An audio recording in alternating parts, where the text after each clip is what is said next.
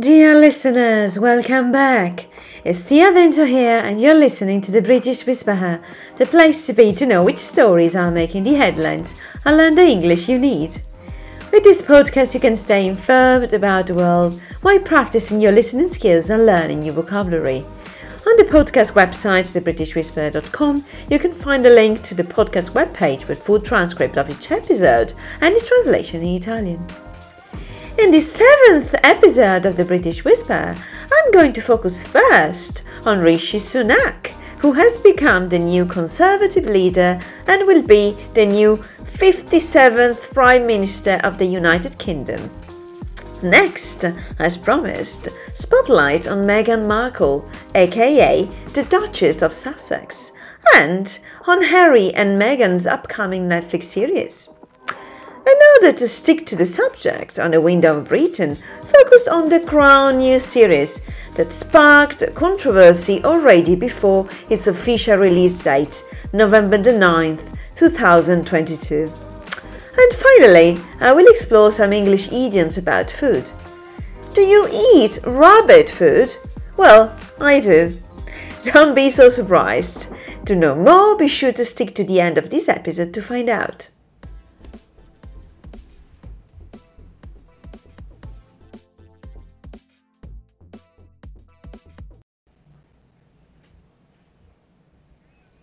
Good morning from Britain, where Rishi Sunak has emerged victorious.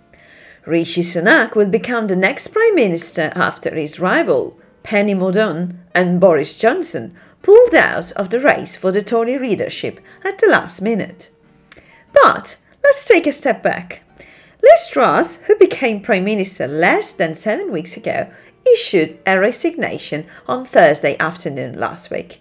The Economist writes just after 1:30 p.m. in London on October 20th, Liz Truss, who the day before had vowed in Parliament to be a fighter, not a quitter, stood in Downing Street to say that, on a second thought, she was quitting after only 44 days as leader of the country to become the shortest serving Prime Minister in history after a very chaotic week in the Conservative Party. That was just not the latest U turn of a remarkably brief time in office.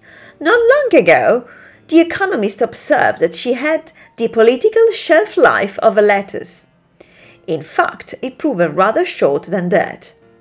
More precisely, The Economist wrote, Take away the 10 days of the mourning after the death of the Queen Elizabeth II, and she had seven days in control.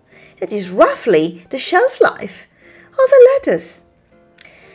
But The Economist went on its harsh comment with the new issue of the magazine. On the cover of its latest edition, The Economist features Liz Truss dressed as a centurion and holding a fork of spaghetti under the headline Welcome to Britaly. Truss is also holding a pizza shaped shield with a Union Jack design and one slice eaten. The Economist writes Our cover leader compares what is happening in Britain to the troubles faced by Italy. The comparison is inexact, but it captures something real. Britain has moved much closer to Italy in three ways. Both countries are under the thumb of the bond market.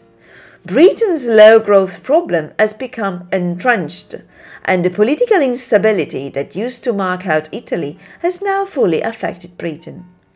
So, welcome to Britaly, they say. The weekly newspapers described Britaly as a country of political instability, low growth, and subordination to the markets, while reminding readers that in 2012 Truss and the recently sacked Chancellor Kwasi Kwarteng wrote a pamphlet called Britannia Unchained, in which they used Italy as an example of a direction not to take due to the country's clogged public services, low growth, and low productivity. The cover of The Economist sparked a frenzy in Italy and angered many Italians, including the new Italy's ambassador to the UK, Inigo Lambertini, who, in a letter to The Economist editor, wrote that the cover was inspired by the oldest of stereotypes. Going back to Liz Truss, The New York Times wondered what else could have Liz Truss done in 44 days. Liz Truss spent only 44 days at 10 Downing Street, which equates to 1,080 hours. Here are some of the things she could have done rather than serve as Britain's shortest lived Prime Minister. Cook 9,257 hard boiled eggs. Listen 108 times to the Beatles' entire back catalogue of 213 songs. Watch 9 full length Test cricket matches. Binge watch all the episodes of The Crown on Netflix 38 times. Travel back and forth along the Trans Siberian Railway six and a half times. Well, we'll never know, I think. Let's go back to the quick-fire leadership race to replace Liz Truss. Boris Johnson claimed on Saturday night to have already secured the 100 nominations necessary, but refused to release a list. The Times reports that claim that Boris Johnson had reached 102 MP backers was never verified, and by 8 pm yesterday, just 56 MPs had publicly endorsed him. In his letter explaining his decision to withdraw, Boris Johnson accused his rivals of a lack of unity and laid the groundwork for his eventual return, saying now was simply not the right time. Meanwhile, he awaits the result of the Privileges Committee's investigation into whether he misled Parliament over lockdown parties. If he is found guilty, it could lead to his suspension from the Commons and his resignation. The Guardian this morning lays with not the right time, Johnson out of race to lead the Tories. The paper reports that the former MP struggled for backing and that his withdrawal leaves Sunak as frontrunner in the battle for number 10. The Sun as Bojo, it's a no, while the Mail goes with Rishi, set for number 10 as Boris bows out. The paper headlines a comment piece that says, For the good of the party and the country, Mr. Johnson set his dream aside. Well, now back to reality, and the New York Times writes Rishi Sunak is set to become next Prime Minister after last rival withdraws. He will be Britain's third leader in seven weeks and the first Prime Minister of colour in history. He will face a range of dire economic challenges. The 42 years old former Chancellor of the Exchequer, who is the son of Indian immigrants, Mr. Sunak, won the contest to replace the ousted Liz Truss, who resigned under pressure last Saturday, as you know. Rishi Sunak is poised to make history as Britain's first Prime Minister of colour, a milestone for a polyglot nation that has become more ethnically diverse in recent decades albeit one roiled by occasionally anti-immigrant fervour. While his Indian heritage shows the Conservative Party's progress in diversifying its ranks and would make him Britain's first Prime Minister who was not white, Mr. Sunak has many of the traditional trappings of a Tory upbringing. He went to the fee paying Winchester School and studied philosophy, politics, and economics at Oxford University. He worked at the investment bank Goldman Sachs and two hedge funds before becoming a member of the parliament. What are the next steps for the new PM? This afternoon, in his address, he is expected to emphasize the need for the Tories to now come back together and tackle the huge problems the country faces. In the first 24 hours, Mr. Sunak will have to visit King Charles to be appointed as Prime Minister, which could happen as early as this evening. He may choose to wait to move into number 10 given the short turnaround and the fact that Mrs. Truss, who is at the Chequers, has not yet moved out. That means that the famous first address to the nation outside the black door of Downing Street may also be put off until Tuesday morning. The new leader of the country will then immediately get to work appointing his new cabinet, with some big decision to be made. After entering Downing Street, the new Prime Minister will also have to embark on the traditional flurry of congratulatory phone calls with world leaders. Who he chooses for his first conversion will be seen as a key indication of the foreign policy priorities for his government and his next big decision will be whether to press ahead with the fiscal statement, which has been penciled in for Halloween. But Some of the Rishi Sunak colleagues are already sharpening the axe in readiness for another execution. Mr. Sunak might struggle even to last as long as Ms. Truss warn some Conservative MPs, writes The Telegraph. What will happen? Only time will tell, dear listeners. Just follow my podcast get the lowdown on Britain's new PM.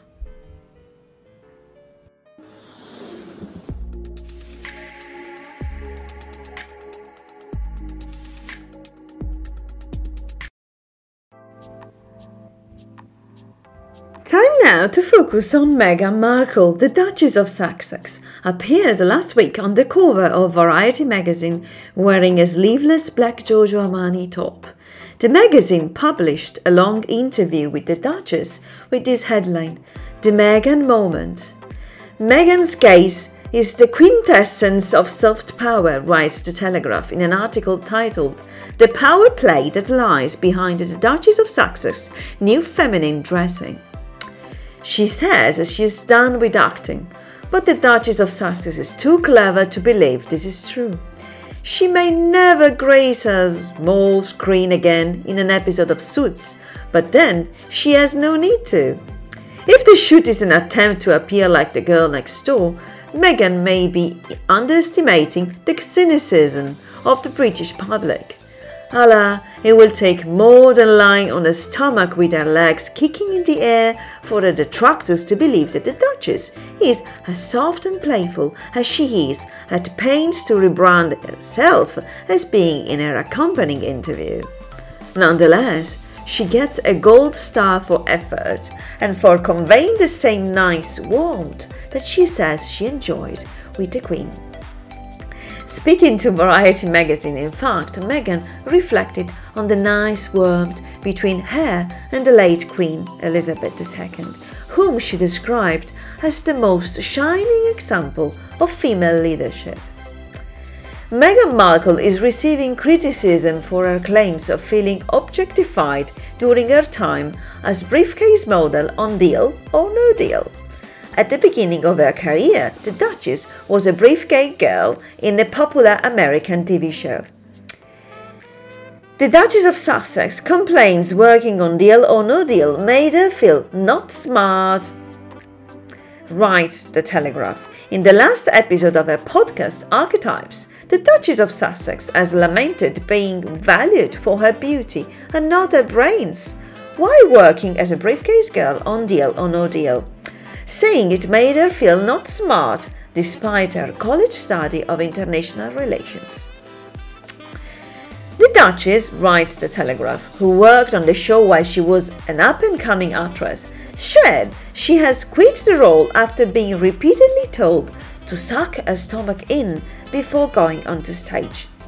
Saying she had felt like she was made to be all looks and little substance, she reassured listeners on the podcast that even she had known she was so much more than what was being objectified on the stage. Her latest episode of the Archetypes podcast sees her interview Paris Hilton on the topic of being a bimbo and how the heiress has been misunderstood.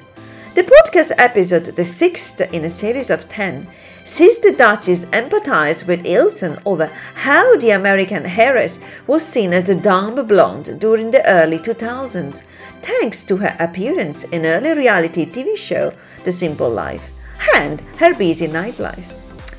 What's a bimbo, uh, you may ask yourself? Well, in the opening sequence, Meghan relays her own experience of being reduced to this specific archetype, the word bimbo, or a young woman considered to be attractive but not intelligent. Photographs of the then Meghan Markle in the show, including a selection of glamorous publicity shots, were seen around the world after she began dating Prince Harry. Three weeks before the relationship was revealed in a newspaper, the Wikipedia entry for Meghan Markle was changed to remove a reference to the television quiz show's appearance and alter her occupation from model to humanitarian. Talking about Harry and Meghan, it seems that Harry and Meghan's Netflix series is to go ahead as planned. The Duke and Duchess of Sussex forthcoming Netflix documentary series will be not delayed in the wake of the backlash over the crown, friends of the couple insist. It comes after reports suggested Netflix executives have been so rattled by days of negative coverage over the crown that they had decided to delay Harry and Meghan's show until next year. But as yet untitled documentary series is still expected to go ahead in December as planned, The Telegraph understands. The fifth and penultimate series of The Crown spans a tumultuous period in royal history, including the marriage breakdowns of three of Queen Elizabeth II's children and now discredited panorama interview with Diana, Princess of Wales. The unfortunate timing of its release, just weeks after Queen Elizabeth II's death, has been branded insensitive and distasteful by critics, while others have described fictional scenes as damaging and malicious and deliberately cruel. Netflix bosses were said to have been so spooked by the criticism they concluded that to stream the Sussexes documentary, likely to prove equally controversial, just weeks later would be foolhardy. They have rattled the Netflix and they blinked first and decided to postpone the documentary, a source told industry website Deadline. A Netflix spokesman declined to comment on such speculation, while friends of the Sussexes said the report was not correct. The series, produced by Netflix and Archewell Productions, has not yet officially been announced. But the delay of Harry and Meghan documentary has been put down to contradiction between what the couple said on camera and what the Duke has written in his upcoming in memoir. The Sussexes were also said to have asked to remove any incriminating comments they had made about the King, Queen Consort, and Prince and Princesses of Wales, following the public outpouring of affection for the monarchy in the aftermath of the Queen's death.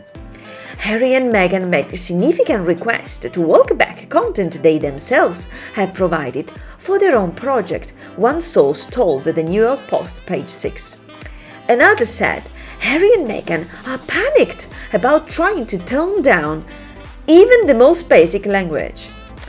Regardless, the series will likely prove further comfortable viewing for the royal family, as the Sussexes offer their own unfettered version of events from their home in Montecito, California. There is already concern at Buckingham Palace about the potential damage that the crown could inflict on the new king and his reputation. The Telegraph reports over the row growing over the crown. The Crown, which began in 2016, has always played fast and loose the truth, but its early inaccuracies were often obscured by the passage of time. As events move closer to today, what is fiction become easier to spot. In episode 1, Sir John Major is approached by the then Prince of Wales seeking support for the Queen's abdication. Sir John has called the scenes damaging and malicious fiction. By 1991, when the new season begins, the marriage of the then Prince and Princess of Wales was in terminal decline. They separated the following year, and the Crown is expected to point the finger of blame mostly at Charles, contrasting his cold, uncaring attitude towards Diana with his love for the then Camilla Parker Bowles, with whom he continues an affair. The Crown has hinted before that Prince Philip was unfaithful to the Queen and the new season casts up aspersion of the friendship between the Duke of Edinburgh and his carriage driving partner, Penelope Knatchbull, the Countess Mountbatten of Burma. A source close to her family described the depiction of their platonic relationship as deliberately cruel. In 1992, the Queen's Annus Horribilis, both Prince Andrew and Prince Anne divorced and Charles and Diana separated. Reflecting on this broken relationship, Charles tells his mother she should look at her own failings as a parent. The new Netflix series will feature an invented scene in which Prince Charles tells his mother she should be thrown into jail for being a bad mother. According to reports, there will be an entire episode devoted to Princess Diana 1995 bombshell interview with Martin Bashir, in which she talked about there being three people in her marriage. The official trailer for The Crown has placed a disgraced panorama interview in which Diana, Princess of Wales, warns she won't go quietly at the centre of the new series, along with the disclaimer that this is fictionalized. The Netflix trailer released on Thursday is accompanied by a message describing how it is inspired by real events but a fictional dramatization. The Times reports a spokesman for Netflix insisted that The Crown has always been presented as a drama based on historical events. But in the end, Netflix must have thought it was time to put a disclaimer in the new trailer after high profile criticism they received. Netflix needs it. This year announced its first drop in subscriber numbers in a decade, and the best way of grabbing attention is certainly to ramp up the controversy. Do you think Netflix The Crown has gone too far? Join the conversation in the comments below.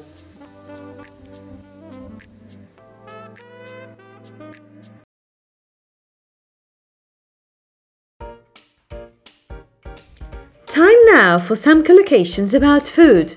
Adequate, enough, or sufficient. Everyone has the right to adequate food and clean water. Staple or basic. Retail prices of staple foods remain unchanged. Rabbit, lettuce, and other raw vegetables normally found in salad. My father preferred to eat meat and hated rabbit food. Scrap, a portion or a morsel. They moved from village to village begging scraps of food to live on. People who live on junk food. To go short of or to run short of, the city was under siege and began to run short of food. To feed somebody or something. He always fed Whiskers the best cat food. To swallow or to bolt or to gulp down. She told the kids not to gulp down their food to smell or to taste. Does the food taste good? To be in short supply, to be short of. We have strikes, food is short, and the queues grow longer. Intake the doctor warned him to reduce his daily food intake or consumption. A safety or scare. There's been a food scare over salmonella in eggs. Prices or bill. I'm trying to cut my weekly food bill by one third.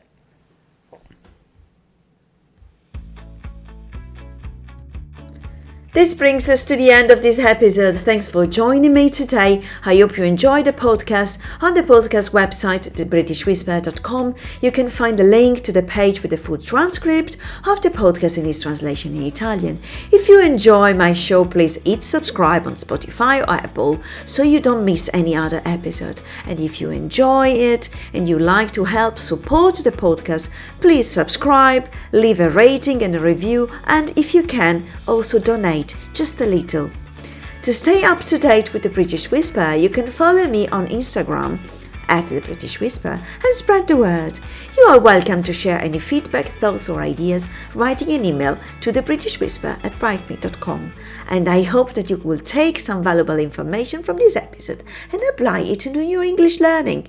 And be sure to come back next week for a new episode. Until then, I am Thea, and this is the British Whisper.